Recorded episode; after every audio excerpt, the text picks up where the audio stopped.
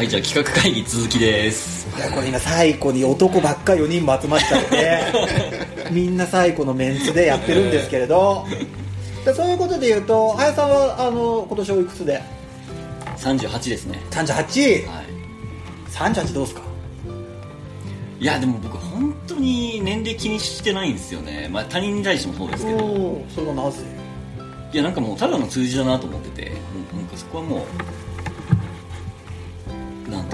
その人の人間的な部分でそれとこの年齢の数字とは全然関係ないなと思ってて。そう若い人でもすごいしっかりしてたりとか経験豊富な人がいるし、まあ、正直4 5 0になってもましょっぱい人はしょっぱい人。はいるじゃないですか、ええそうそうわかりますわかります。だから年齢でどうこうっていうのは全然気にしたことないですっていうのが自分のその生き方としてあるわけですね。まあ、これでざっくり説明しておくと今この場にはたつきがおいくつですか？25です。25歳、うんうん。えー。で私秋元が37になりましたね、え37ちってメッシーが36ですから。そうだからこれ30代がと後半男3人チームとえっとそこから一世代一回り下の20代25 25っすはい。お。若者とでこれ男男だけで喋ってるっていう。感じですねおおチンスコをかじりながらね。とう。ん。アイスコーヒーといただいております。じゃあね年齢関係年齢でこの年になってから何とかっていうのは林さんはないんですね。ないですね。メッシーどうですか？36年男？年男36いや年男ですからね。今年はちょっとマジ気合い入れて頑張んないと思ってますけどね。何気合い入れるんですか？まあ気合い入れるっていうかあれですよね。気合を入れようと思わなくてもなんか物事が好転し始めてるなっていう感じはしてるんでね。メッシー気合い入れて。でバイク買っちゃってんですよ。気合入っちゃってさ。気合バイ入っちゃってクバイク買っちゃってんだよ。うんそうなんですよ。オートバイ買っちゃいました。うん。買っちゃいましたっていうかまだ買ってないですけどねでも手配してもらっちゃってねもう買うつもりで。うーん。だからそういうことで言えばもう趣味も仕事もうん。もうフルスロットルで。そうですよね。あやっと自由の身っていうかね。何がですか？どういうこと、ね会社員とは違う自由さがある。えミスさん独立して何年ですか？今独立して今度6月24日がその設立の記念日になりますけど、はいそれで丸3年目に。おスパイシージャム3周年。3周年2周年。2です周年ね。2周年ね。丸2年が終わって3年目に入りますね。なんかやらないとですねその時。なんかやんないと。もういやいやもう俺はもう本当うちで妻と2人でね一杯乾杯っつってそれでいいなと思ってますけど。そうなんですよねねこう。愛妻家なんでねメッシーは。愛妻家で知られる。え。日本人男性には珍しい愛妻家で すようん愛してますから妻のことはそういう意味じゃ割とこう独立したというかねそういうなんかこうあの人たちが集まってるっていう感じありますよね。うん。そうですね。30代半ば独身だからこれから3年目手応えはどうですか？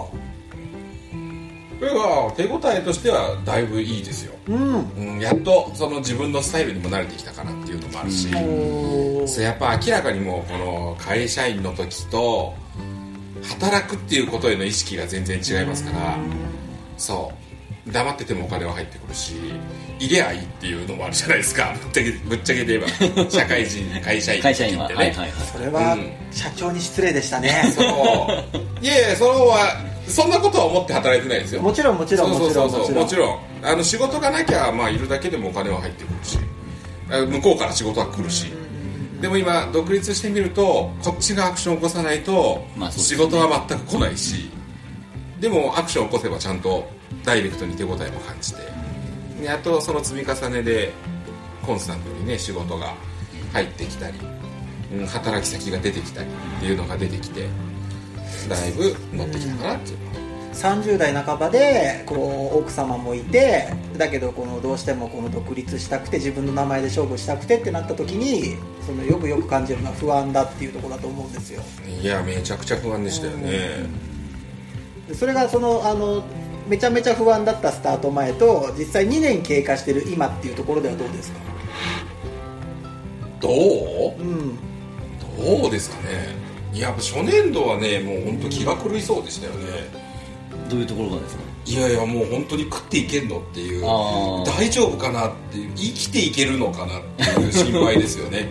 生活を成り立たせるとかそういうのはもう本当に路頭に迷うんじゃないかっていうもう不安で不安でしょうがないからやたら外に出て動いちゃうみたいな。で体を休めないし心ばっかり使っちゃってみたいなのありましたけど今はもう全然あのノーストレスですよね。うーん脳まで言い切ります。いやもうほぼほぼノーですようーね。んストレスからは逃げるっていうのを決めてますから僕は。はい。かからないようにかからないように生きるっていうふうにしてますから。でも1年目から仕事はあったんですけどもう結構お客さんは入ってたんですか？いやいやいや本当に。やあのこれが一番聞きたいところで辞めたところで仕事があるのかっていうのがみんなすごい不安なんだと思うんですよ、うん。その実際ってどうなんですか？リアルは。リアルは僕の場合は、あの商売が上手じゃないのでマジでなかったですよ。うん。本当に。半年なかったですよね。を会社を始めて半年後にやっと初めての仕事が入ってそれまで受会への依頼って一個もないです。一件もないです。看板出して半年仕事ない。はい仕事ないです。あで僕の仲間のこととか聞けば商売の上手い人はやっぱり半年以内にはちゃんともうオープンして12ヶ月後にはポンポンポンってコンスタントに週末仕事は12件は入りますよぐらいにはなってますよね。まだ全然それだけで食っていけるとは言えない。までも仕事はなんとか来るようにはなってる。スタートがものすごい遅かったですよね僕は。ーそれでも今横で見てますと結構お客さんついてますよね。っていうのはどういうどういうなどういうことが良かったですかね、うん。お客さん来てるじゃないですか。今や。一件一件頑張るしかないですよね。他に何か特別したっていう思いもないですよ。別にね。なんかでもそういう積み重ねなんだろうなって思いますよ。だってロブロイさんなんかもねユースケさんのところもそういうことでしょ？いやいやうちはいいですよ。うちの話はいいんだよ。うちはいいんだよ。うちはいい今ちょっとそろそろ持ち回りだから順番にいかないともうあと何からかそういう2分半しかないですよ。たつきまで回んないなと思って回ってこないっていう話を聞いてた月はどうなんですか？その若くして最後に引っ越してきて最後で一旗あげようってこれから思ってるわけですけれそうどですね。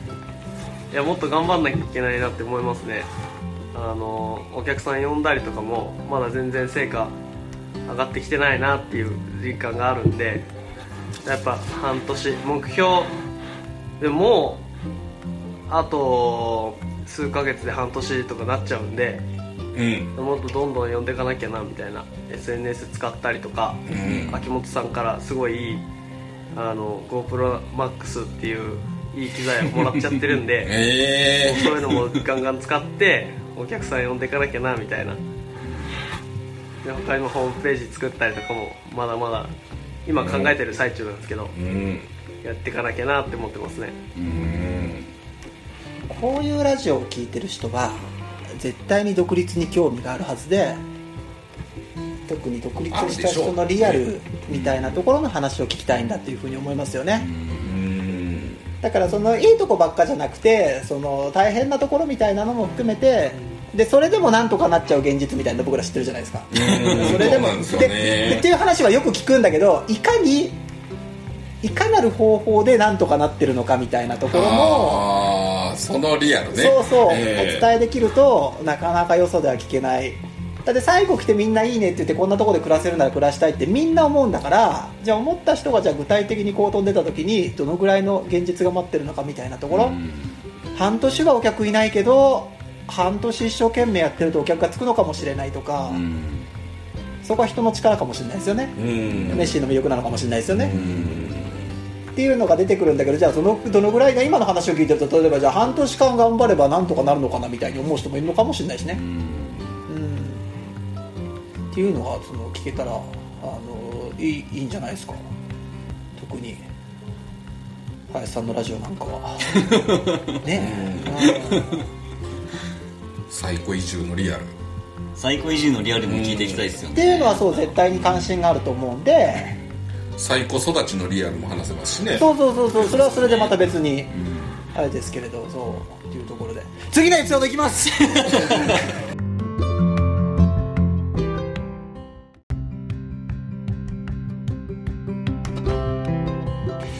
はいじゃあ企画会議続きです。いやこれ今最古に男ばっか4人も集まっちゃって みんな最古のメンツでやってるんですけれど。で そういうことで言うと林さんはあの今年おいくつで？38ですね。38?38 はい。どうですか？いやでも僕本当に年齢気にしてないんですよね、まあ、他人に対してもそうですけど。それはなぜ？いやなんかもうただの数字だなと思ってて。うんなんかそこはもうその人の人間的な部分でそれとこの年齢の数字とは全然関係ないなと思ってて。若い人でもすごいしっかりしてたりとか経験豊富な人がいるし、まあ、正直4 5 0になってもうんしょっぱい人はしょっぱい人人いるじゃないですか。えー わかりますわかります。だから年齢でどうこうっていうのは全然気にしたことないですっていうのが自分のその生き方としてあるわけですね。まあ、これでざっくり説明しておくと今この場にはたつきがおいくつですか？25です。25歳、うんうん。えー。で私秋元が37になりましたね、え37になっちゃって。メッシ30代ーが36ですから。そうだからこれ30代がと後半男3人チームとえっとそこから一世代一回り下の20代25 25っすはい。お若者とでこれ男男だけで喋ってるっていう、おおチンスコをかじりながらね。とうん。アイスコーヒーといただいております。じゃあねま年齢関係年齢でこの年になってから何とかっていうのは林さんはないんですね？ないですね。メッシーどうですか？36年男？年男36いや年男ですからね。今年はちょっとマジ気合い入れて頑張んないと思ってますけどね。何気合い入れるんですか？まあ気合い入れるっていうかあれですよね。気合を入れようと思わなくてもなんか物事が好転し始めてるなっていう感じはしてるんでね。メッシー気合い入れて。でバイク買っちゃってんですよ。気合入っちゃってさ。バイクバイク買っちゃってんだよ。う んそうなんですよ。オートバイ買っちゃいました。うん買っちゃいましたっていうかまだ買ってないんですけどね。でも手配してもらっちゃってねもう買うつもりで。うん。だからそういうことで言えばもう趣味も仕事もうん。もうフルスロットルで。そうですよね。あやっと自由の身っていうかね。何がですか？どういうこと？いや会社員とは違う自由さがある。えミシさん独立して何年ですか？今独立して今度6月24日がその設立の記念日になりますけど、はい。それで丸3年目にお素晴らしいじゃんもう三3周年。うん。3周年2周年。で2す周年ね2周年ね。丸2年が終わってあー。3年目に入りますね。なんかやらないとですねその時。なんかやんないと。もういやいやもう俺はもう本当うちで妻と2人でね一杯乾杯っつってそれでいいなと思ってますけど。そうなんですよねねこう。愛妻家なんでねメッシーは。愛妻家で知られる。え。日本人男性には珍しい愛妻家ですようん愛してますから妻のことはそういう意味じゃ割とこう独立したというかねそういうなんかこうあの人たちが集まってるっていう感じありますよね。うん。そうですね。うん30代半ば独身だからこれから3年目。手応えはどうですか？これは手応えとしてはだいぶいいですよ、うん。うん、やっとその自分のスタイルにも慣れてきたかなっていうのもあるし、おそうやっぱ明らかにもうこの会社員の時と働くっていうことへの意識が全然違いますから。そう。黙っててもお金は入ってくるし入れゃいいっていうのもあるじゃないですか。ぶっちゃけぶっちゃけて言えば。社会人会社員の会社員時ってね、はそれはうん。社長に失礼でしたね。そう。いやいやそのはそんなことは思って働いてないですよ。もちろんもちろんもちろそうそう。んちん。ろん。あの仕事がなきゃまあいるだけでもお金は入ってくるし。あ向こうから仕事は来るし。でも今独立してみるとこっちがアクションを起こさないと仕事は全く来ないし。でもアクションを起こせばちゃんとダイレクトに手応えも感じて。であとその積み重ねでコンスタントにね仕事が入ってきたり、うん、働き先が出てきたりっていうのが出てきてだいぶ乗ってきたかなっていう。30代半ばでこう奥様もいてだけどこのどうしてもこの独立したくて自分の名前で勝負したくてってなった時にそのよくよく感じるのは不安だっていうところだと思うんですよ。いやめちゃくちゃ不安でしたよね。それがそのあのめちゃめちゃ不安だったスタート前と実際2年経過してる今っていうところではどうですか？どう？うん。どうですかねいややっぱ初年度はねもう本当気が狂いそうでしたよね。どういうところがですか？いやいやもう本当に食っていけんのっていう大丈夫かなっていう生きていけるのかなっていう心配ですよね。生活を成り立たせるとかそういうのはもう本当に路頭に迷うんじゃないかっていうもう不安で不安でしょうがないからやたら外に出て動いちゃうみたいな。で体を休めないし心ばっかり使っちゃってみたいなのありましたけど今はもう全然あのノーストレスですよね。うーん脳まで言い切ります？いやもうほぼほぼノーですようーねん。ストレスからは逃げるっていうのを決めてますから僕は。はい。かからないようにかからないように生きるっていうふうにしてますから。でも1年目から仕事はあったんですけどもう結構お客さんは入ってたんですか？いやいやいや本当に。いやこれが一番聞きたいところで辞めたところで仕事があるのかっていうのがみんなすごい不安なんだと思うんですよ。うん。その実際ってどうなんですか？リアルは。リアルは僕の場合は、あの商売が上手じゃないのでマジでなかったですよ。うん。本当に半年なかったですよね。を会社を始めて半年後にやっと初めての仕事が入ってそれまで樹海への依頼って一個もないです。うん。一件もないです。看板出して半年仕事ない。はい仕事ないですで僕の仲間のこととか聞けば商売の上手い人はやっぱり半年以内にはちゃんともうオープンして12ヶ月後にはポンポンポンってコンスタントに週末仕事は12件は入りますよぐらいにはなってますよね。まだ全然それだけで食っていけるとは言えない。までも仕事はなんとか来るようにはなってる。スタートがものすごい遅かったですよね僕は。それでも今横で見てますと結構お客さんついてますよね。っていうのはどういうどういう。などういうことが良かったですかね。うん。お客さん来てるじゃないですか。今や。一件一件頑張るしかないですよね。他に何か特別したっていう思いもないですよ。別にね。なんかでもそういう積み重ねなんだろうなって思いますよ。だってローブロイさんなんかもねユースケさんのところもそういうことでしょ？いやいやうちはいいですよ。うちの話はいいんだよ。うちはいいんだよ。うちはいい今ちょっとそろそろ持ち回りだから順番にいかないと。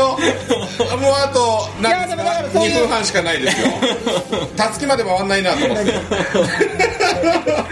回ってこない。っていう話を聞いてた月はどうなんですか？その若くして最後に引っ越してきて最後で一旗あげようってこれから思ってるわけですけれど。そうですね。いやもっと頑張んなきゃいけないなって思いますねあのお客さん呼んだりとかもまだ全然成果上がってきてないなっていう実感があるんでやっぱ半年目標でもうあと数ヶ月で半年とかなっちゃうんでうん。もっとどんどん呼んでいかなきゃなみたいな SNS 使ったりとか、うん。秋元さんからすごいいいあの GoProMax っていういい機材をもらっちゃってるんで えそういうのもガンガン使ってお客さん呼んでいかなきゃなみたいな。で他にもホームページ作ったりとかもまだまだ今考えてる最中なんですけど、えうん。やっていかなきゃなって思ってますね。うん。こういうラジオを聞いてる人は絶対に独立に興味があるはずで特に独立した人のリアルみたいなところの話を聞きたいんだっていうふうに思いますよね。うんだからそのいいとこばっかじゃなくてその大変なところみたいなのも含めてでそれでもなんとかなっちゃう現実みたいなの僕ら知ってるじゃないですか。うん。それでもでね。でっていう話はよく聞くんだけどいかにいかなる方法でなんとかなってるのかみたいなところもそのリアルね。そうそう、え。お伝えできるとなかなかよそでは聞けないだって最後来てみんないいねって言ってこんなところで暮らせるなら暮らしたいってみんな思うんだからじゃあ思った人がじゃあ具体的に行動に出た時にどのぐらいの現実が待ってるのかみたいなところ、半年はお客いないけど半年一生懸命やってるとお客がつくのかもしれないとか、うん。そこは人の力かもしれないですよね、うん。ネッシーの魅力なのかもしれないですよね、うん。っていうのが出てくるんだけどじゃあそのどのぐらいが今の話を聞いてると例えばじゃあ半年間頑張ればなんとかなるのかなみたいに思う人もいるのかもしれないしね、うん、っていうのがその聞けたらあのいいいいんじゃないですか。特に。林さんのラジオなんかは。ね。え、最高移住のリアル。最高移住のリアルも聞いていきたいですよね。っていうのはそう絶対に関心があると思うんで。最高育ちのリアルも話せますしね。そうそうそうそう。それはそれでまた別にあれですけれどそうっていうところで。次のエピソードいきます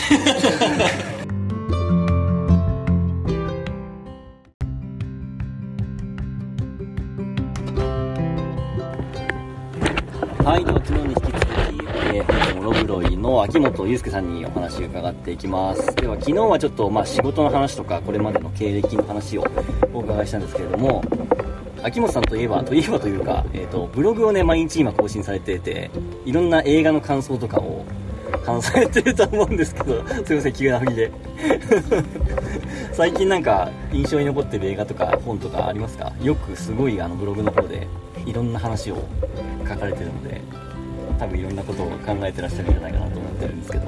なえ何の話したいんですか？林さんも一緒に見た映画の話しましょうよ。最近ご覧になった映画何ですか？僕最近北斎見ましたね。北斎ね。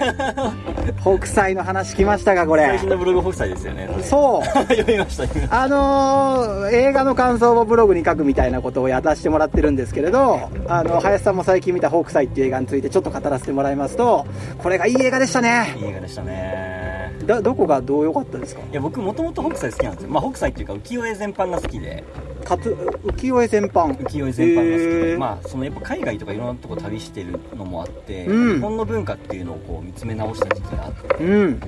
やっぱ浮世絵すげえなって思ったんですよね一時えー、な、何がどうすごいんですか？まあ、やっぱり当時も全く海外のことを知らない日本人があの自分たちのこう文化を突き詰めていった中でこう見出した美みたいなものが今すごい世界中に認められてるわけじゃないですか。おいろんなこう技法だったりとかそういうのを知らずに自分たちが美しいと思うものを描いたりとかいいと思うもの思うものを描いてそれが今ね本人たちは知らないですけどそれが世界中に広がって昔の日本人すげえみたいな感じになってるのが今日本人として誇りというかうん。昔の人たちすげえ人たちいたんだなっていうのは思いますよね。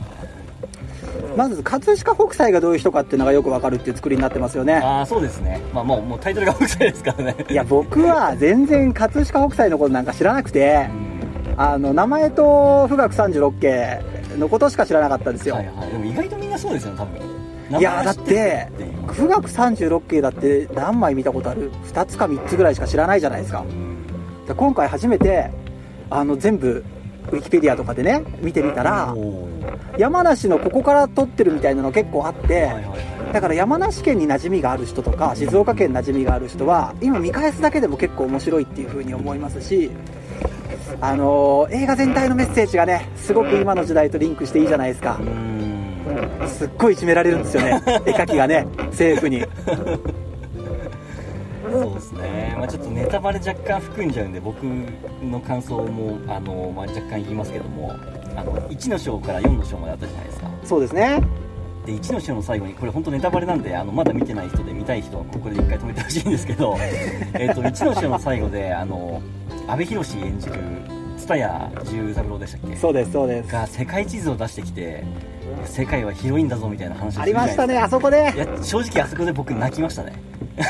泣きポイント。泣きましたね。まあ多分感動するような映画では本来ないのかもしれないですけどやっぱりねあの絵が今はもう世界中に蔦屋十三郎が言ったように広がってるっていうのを考えるとちょっとグッとくるものがありましたね。林さん大変ですよ。ネタバレてないですよ。覚えてないですか？大丈夫でした？秋元さんどっかこうグッとくるポイントありました？北斎はあのーまず映像の技術とかがなんかすごくて画面とかがみんな見たことないぐらい綺麗で明るいんですよだからあの夜のシーンとかでも全然こうなんて言うんですかねストレスなくたまにあの上手じゃない映画とか見ると誰が出てんだかさっぱりわかんないみたいなシーンとかありますけれどそういうことが一切なくあと脚本家が今回川原蓮さんっていうこの美人な方なんですよ。女性な方なんですけどが葛飾北斎ってほとんど、あのー歴史的な資料がないんですって。っていうのは町民出身だから絵は残ってるけれどもその普段何をやってたかっていうのが全くわからない中で今回川原さんっていう脚本家の人が意識したのはやっぱりこう絵の力を持って、えー成り上がっていく時代を変える絵師になっていく様を描きたいっていうことで最初すごいこう鬼人で変人でねうん。全然世の中から受け入れられなかったっていうような人がちょっとずつこう自分の努力と運の巡り合わせでちょっとずつこう世界を変える絵師になっていくっていうストーリーがこうちょっとずつこう周りをね周囲を味方につけてっていうか実力を獲得していってっていうのがやっぱロッキー見てるみたいですっごい燃えるんですよね。でプラス今回はこう今の時代とまさにリンクするこう政府の方針とか、えー当時は幕府ですけどそういったもののこの政策によってすっごいこうなんていうんであのう影響を受けるんですよねせ創作活動とかに。だけどそれでもお絵によって、えー訴えていくんだっていううそういうメッセージっていうのがこう今の時代にすごく響くものがありましたね。いきなりそこそのシーンから始まりますからね。ですねですね。政府がこめちゃめちゃ浮世絵に厳しいんですよね、うはいはいはい。当時の風俗を害するって言って。でも僕あれしびれたのがあのそ阿部寛の演じるあの絵を販売してるお店あるじゃないですか。ちょっと名前忘れましたけどなんとかどうっていう。あそこがこう踏み込まれた時にあの普通はなんかこうへこむようなところですよね。もう全部絵も没収されて店もぐちゃぐちゃにされてなんか落ち込むようなシーンだと思うんですけどあの時に蔦井重三郎が言ったのがなんか政府が目をつけるってことはそれだけうちがもう他よりもなんかこう一つ抜きに出てるってことだみたいな出る杭は打たれるって言うけどうちがそれだけなんか他よりも優れてるっていうことを逆になんか他の人に政府がお墨付きをくれたっていう証拠じゃねえかみたいなことを言っててまさにそういうセリフの言い回しでしたね。ポジティブだなと思って。なんかあそこはなんかそうですね、ま、学びというか考えさせられましたね。あと北斎もそうだし途中写楽も出てきましたけど。写楽とかであと歌丸さんはいはい、はい、とかねなんかねさっきの秋元さんの話ですけど結局その世の中を変える絵になってますけど今は。なんか当時の彼らの心境からすると別に世界を変えたいとかっていうわけじゃなくて本当に描きたいものを描いてたっていう描写じゃないですか。です実際ねのところは資料があんまりないと思うんで分かんないと思いますけどなんかね写楽もなんかこう心の赴くま赴くままに描いただけだみたいなこと言っててで北斎も結局ね自分が描きたいものを書き出してからすごい絵が売れるようになってっていうのがすごい面白かったですね。ずっとちょっと北斎の話ばっかで申し訳ないですけど。北斎の話ばっかりですよ。なんかこの後気になってるものとか、まあ、あの映画でも本でもいいですけど何かありますか秋元さんの中で？映画はもういくらでもありますけれどそんな話でいいんですか？大丈夫です。本当ですか？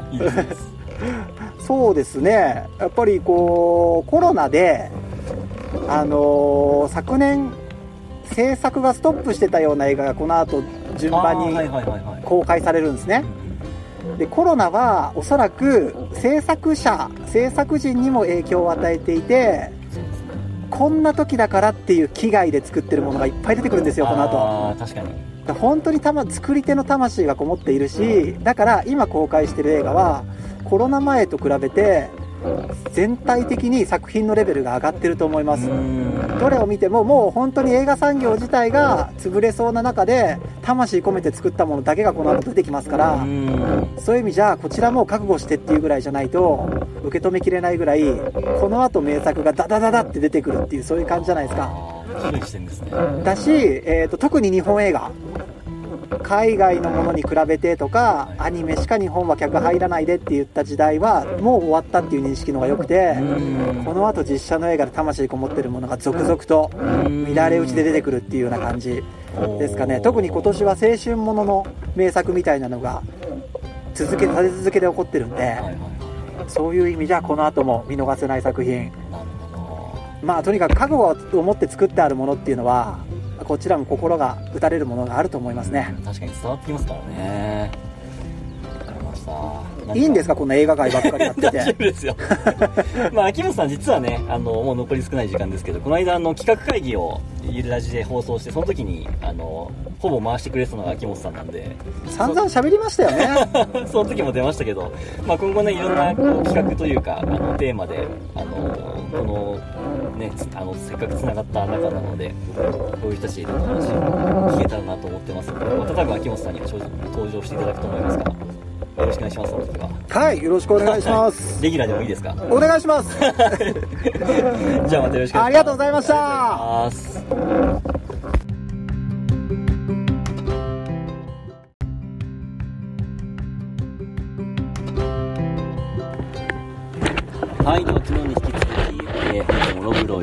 ロイの秋元祐介さんにお話を伺っていきます。では昨日はちょっと、まあ、仕事の話とか、これまでの経歴の話をお伺いしたんですけれども、秋元さんといえば、といえばというか、えっ、と、ブログをね、毎日今更新されていて、いろんな映画の感想とかを話されてると思うんですけど、すいません、急な振りで。最近なんか印象に残ってる映画とか本とかありますか？よくすごいあのブログの方でいろんな話を書かれてるので多分いろんなことを考えてらっしゃるんじゃないかなとってるんですけど。なえ何の話したいんですか？林さんも一緒に見た映画の話しましょうよ。最近ご覧になった映画何ですか？僕最近北斎見ましたね。北斎ね。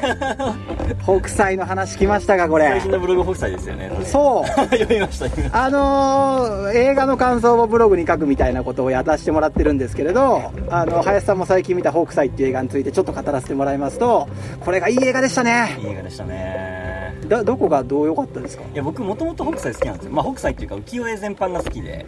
かつ、浮世絵全般。浮世絵全般が好きで、まあそのやっぱ海外とかいろんなとこ旅してるのもあって、うん。日本の文化っていうのをこう見つめ直した時期があってうん。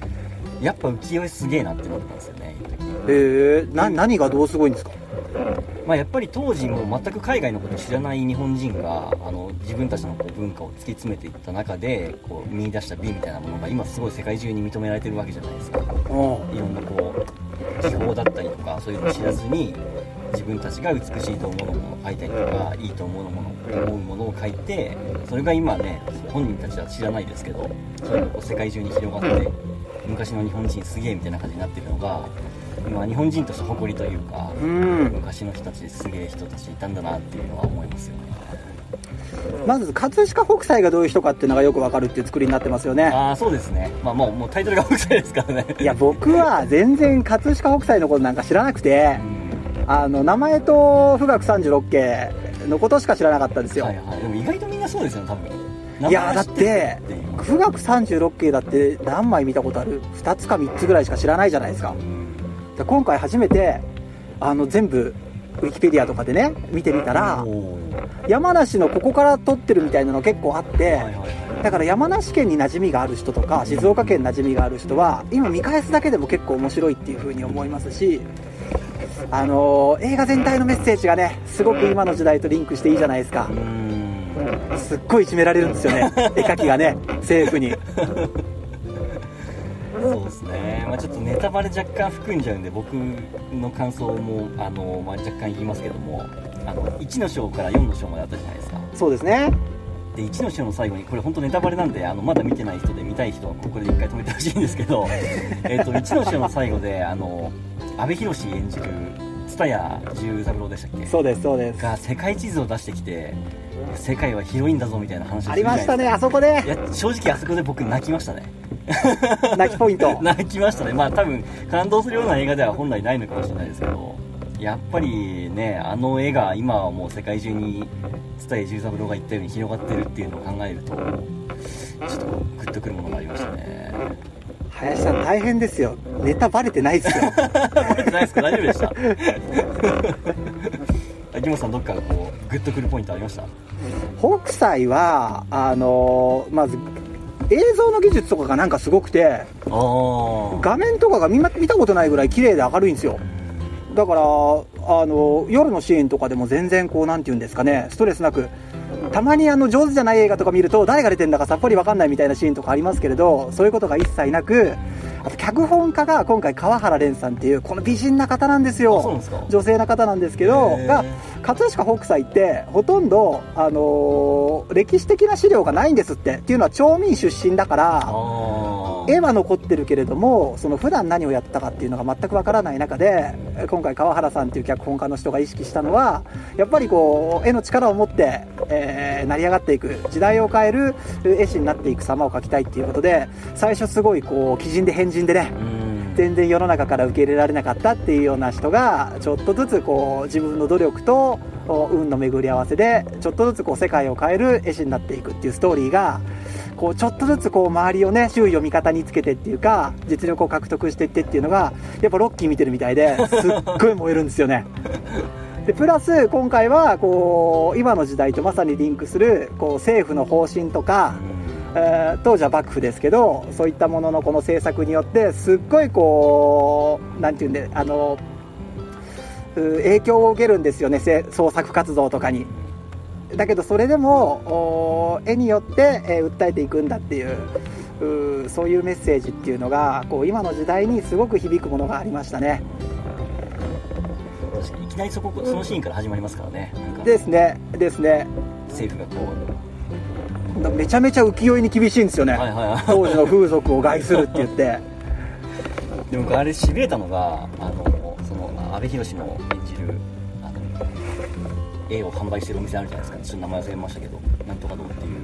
あそこがこう踏み込まれた時にあの普通はなんかこうへこむようなところですよね。もう全部絵も没収されて店もぐちゃぐちゃにされてなんか落ち込むようなシーンだと思うんですけどあの時に蔦井重三郎が言ったのがなんか政府が目をつけるってことはそれだけうちがもう他よりも一つ抜きんで出るってことだみたいな出る杭は打たれるって言うけどうちがそれだけなんか他よりも優れてるっていうことを逆になんか他の人に政府がお墨付きをくれたっていう証拠じゃないかみたいなことを言ってて。まさにそういうセリフの言い回しでしたね。ポジティブだなと思って。なんかあそこはなんかそうですね、ま、学びというか考えさせられましたね。あと北斎もそうだし途中写楽も出てきましたけど写楽とかであと歌丸さんはいはい、はい、とかね。なんかねさっきの秋元さんの話ですけど結局その世の中を変える絵になってますけど今は。なんか当時の彼らの心境からすると別に世界を変えたいとかっていうわけじゃなくて本当に描きたいものを描いてたっていう描写じゃないですか。です実際ねのところは資料があんまりないと思うんで分かんないと思いますけどなんかね写楽もなんかこう心の赴くま赴くままに描いただけだみたいなこと言っててで北斎も結局ね自分が描きたいものを書き出してからすごい絵が売れるようになってっていうのがすごい面白かったですね。ずっとちょっと北斎の話ばっかり申し訳ないですけど。北斎の話ばっかりですよ。なんかこの後気になっているものとか、まあ、あの映画でも本でもいいですけど何かありますか秋元さんの中で？映画はもういくらでもありますけれどそんな話でいいんですか？大丈夫です。本当ですか？そうですね。やっぱりこうコロナであのー昨年制作がストップしてたような映画がこの後順番に公開されるんですね。うん。でコロナはおそらく制作者制作陣にも影響を与えていてこんな時だからっていう危害で作ってるものがいっぱい出てくるんですよこの後。確かに。本当にたま作り手の魂がこもっているしだから今公開してる映画はコロナ前と比べて全体的に作品のレベルが上がってると思います。うん。どれを見てももう本当に映画産業自体が潰れそうな中で魂込めて作ったものだけがこの後出てきますからうん。そういう意味じゃこちらも覚悟してっていうぐらいじゃないと受け止めきれないぐらいこの後名作がダダダダって出てくるっていうそういう感じじゃないですか。だし、えー、と特に日本映画海外のものに比べてとかアニメしか日本は客入らないでって言った時代はもう終わったっていう認識の方が良くてうん。この後実写の映画で魂こもってるものが続々と乱れ打ちで出てくるっていうような感じですかね。特に今年は青春ものの名作みたいなのが続け立て続けで起こってるんでそういう意味じゃこの後も見逃せない作品。まあとにかく覚悟を持って作ってあるものっていうのはこちらも心が打たれるものがあると思いますね。ど確かに伝わってきますからね。いいんですか？こんな映画界ばっかりやって 大丈て夫ですよ。まあ秋元さん実はねあのもう残り少ない時間ですけどこの間あの企画会議をゆるラジで放送してその時にあのほぼ回してくれてたのが秋元さんなんで。散々喋りましたよね。その時も出ましたけど、まあ、今後ねいろんなこう企画というかあのテーマであのこのねつあのせっかくつながった仲なのでこういう人たちにいろんな話を聞けたらなと思ってますのでまた多分秋元さんには登場していただくと思いますからよろしくお願いしますははいよろしくお願いしますレギュラーでもいいですか？お願いします じゃあまたよろしくありがとうございました